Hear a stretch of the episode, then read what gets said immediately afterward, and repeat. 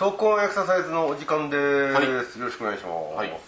さてえっ、と今回は？今回はですねいよいよ、うん。あの前私がエントリーしました、あはいはい。ウェブ上でのマラソン大会、はい。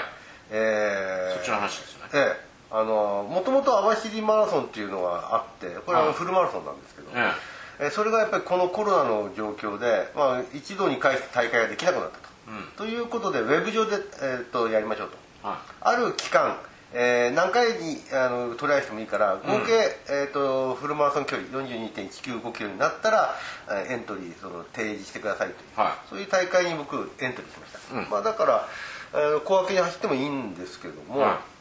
えー、とでその大会がですねちょうど9月のですね、えー14日の、えー月曜日朝ああの夜中の0時からあの開始になって。じゃあこれ配信する時はもう始まってるんですね。そうです、えっ、とちょうど、あのー始まってて、えー僕が実際走ろうと思っているのがですねえー、と次の日の、えー19日、えあ。ーこの配信の次の日のですねなるほど。19日の土曜日えー仕事終わってから頑張って 頑張ってくださいでいつまでなんですか？それは。でそれがですね9月のですね27日の日曜日。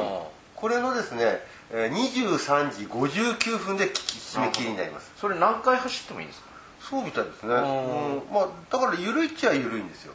いわゆる一発勝負じゃない。それの何いい記録をどれか一つ選んで取るとか？もうできるでしょうね。だからこれを多分そうしないとうん。なんていうか難しいんじゃないですか？そう。だから同じ人が何位にもなってたりしたら。うん、だそういったそのいわゆるガチの順位性をつけるかどうかですよね。だって走る環境も違うし。違うんですか？したらだってみんな自分のところで走りますからね。そしたらどんなモチベーションでこうんいや。う自分の記録に対して。あのー本来中止になるはずだった大会が中止にならずにできるぞっていう、うんそんなぐらいだと思いますでもやっぱり大会マラソン大会好きのものその市民マラソンランナーっていうんですか、にとってみればやっぱり大会があるっていうこと自体が嬉しいモチベーションだと思いますよね、まあそれはあれですね。また走った後のどんなだったかをそう聞けばわかりますね。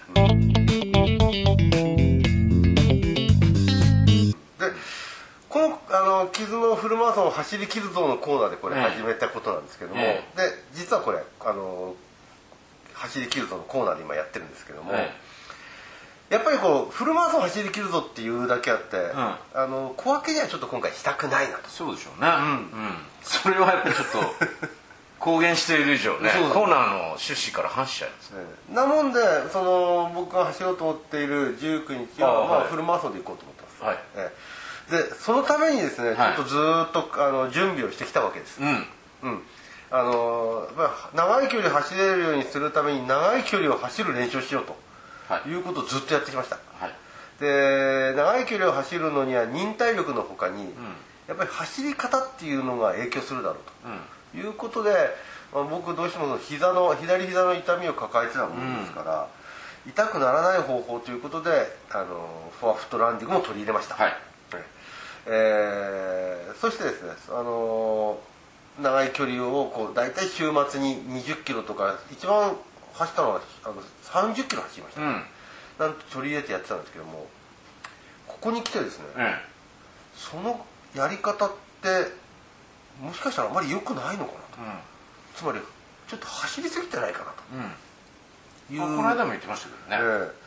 そのなあの走りすぎてるげあのことを感じた一つとしてあの次の日だとか筋肉痛以上の何かこう関節だとか腱の痛みっていうのを感じたんですよね、20キロ30キロ走った後に。でこれがなかなかね回復しないんですよ。あ筋肉痛だったら23日なんか少し衰えてきてりゃ、なんか治るじゃないですか、あえ。でも筋あの腱だとか関節の痛みって23日じゃちょっと回復しえないんですよ、ね。まあそうでしょうね。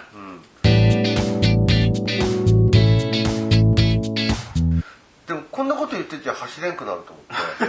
まあ3日目ぐらいになったらまた走り始めるの、あうん、でも結局その痛みがさらに何日も伸びるようになってきて。あつい最近気づいたんですけど、あえ。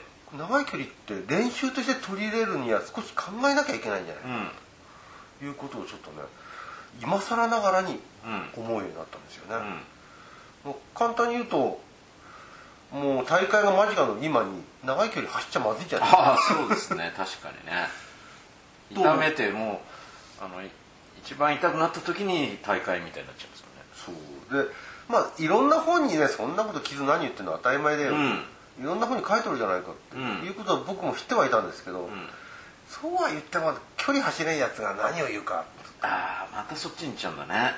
でもやっぱり長い距離を走りきるようにするには長い距離で練習しなきゃいけないってどうしても思っちゃうんですよ、ね。確かに1回ぐらいは走っとかないとっていうのは思いますね、でもあの気づいたこととしては長い距離を走るのはトレーナーあのトレーニング効果を得るのと同時にうん。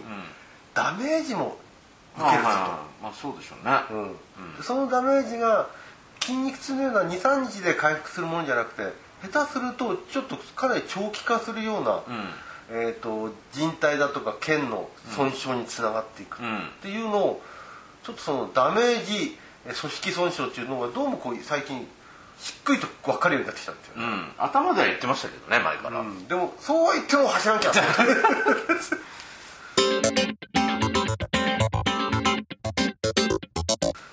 でそこでふとあの気づいたのはこれやっぱり計画性の重要さっていうことに、うんまあ行き着くんじゃないかと。そこに尽きるんじゃないかと、確かに、あの大会に向けての準備期間をこう時間的に配分してどういう時期にはどういう練習が必要かみたいなね、ピリオダイゼーションっていうんですけど。そういう考え方はやっぱり必要なんでしょうね。ううん、今更ながら何言ってるかっていう感じなんですけど、今までねハーフマラソン走った時にあまりそこをそんなに考えなくてもよかったっていうのがあったんですよ、でもやっぱりフルマラソンを大会できちんと走り切るためには少なくともその大会でダメージ引きずってちゃいけないっうん。うんていうことになりますよね、うん。だとすると逆算で大会がこの時期にある。そこから2週間は長い距離走らない、ダメージはもうあのそうですね。持ち込まない。修復を終えているという終えてるっていう。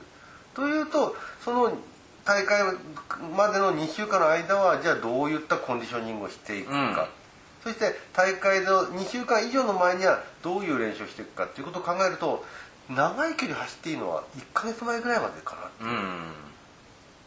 僕のこの最近の回復の度合いから考えると。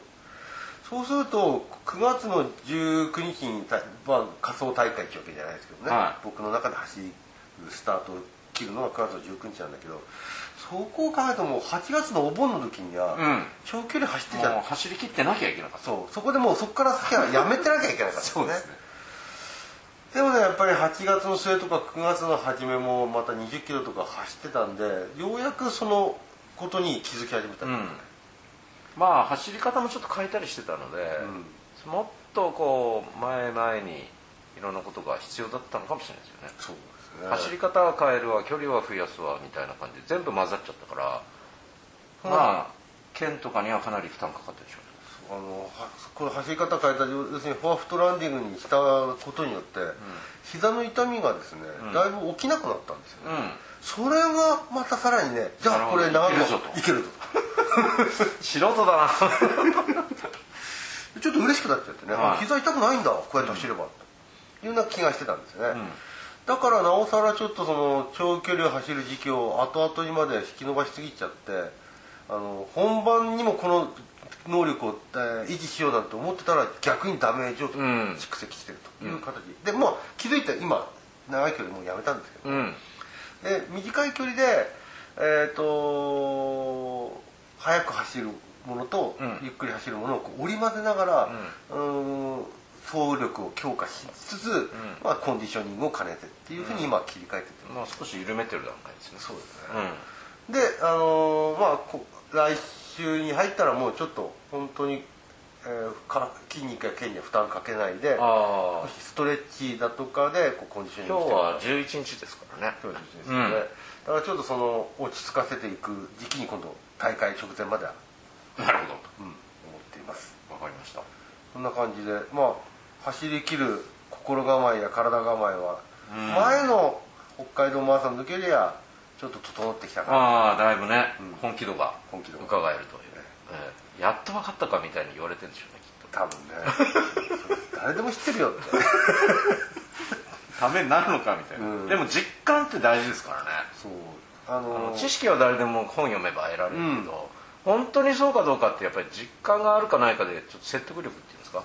違ってくるんで、だってね走り切る本なんか山ほど出てるじゃないですか、でもついついやっぱり走りすぎちゃうってことは前にあの陸上部の監督も言ってましたからね、いや不安になるんですよやっぱうんね、だからそれをいかに抑えるかコンディションを整えながら大会に向けてやるかっていうのがコーチの仕事みたいな感じだったから、やっぱりこう一人で任せておくと不安になってきて走っちゃうんでしょうね、あれだからあのいろんなアスリートの怪我からの回復があるけども、例えば野球の選手でピッチャーで、あのメス入れたあの肘の靭帯再建したらとかうんっていう人たちも、すごくこう計画を立ててあの、うん。投球フォームからあるいは短い距離のキャッチボールからって言い合いながら最終的に、あの遠投に入ってるじゃないですか、あれもう相当焦りともどかしさを感じてるんですよね。そうでしょうね、だからその分実際に試合になった時にまたこうちょっとこうフォームが乱れちゃったりとか、あの力みすぎてっていうのがなんか大谷なんかはあったんじゃないかなって気がちょっとするんですけどね。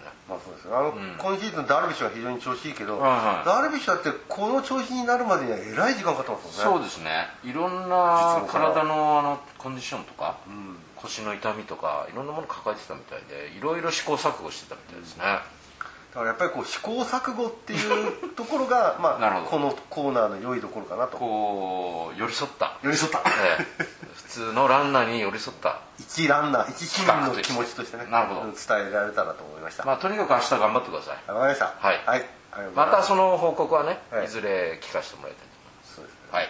じゃあまたよろしくお願いします、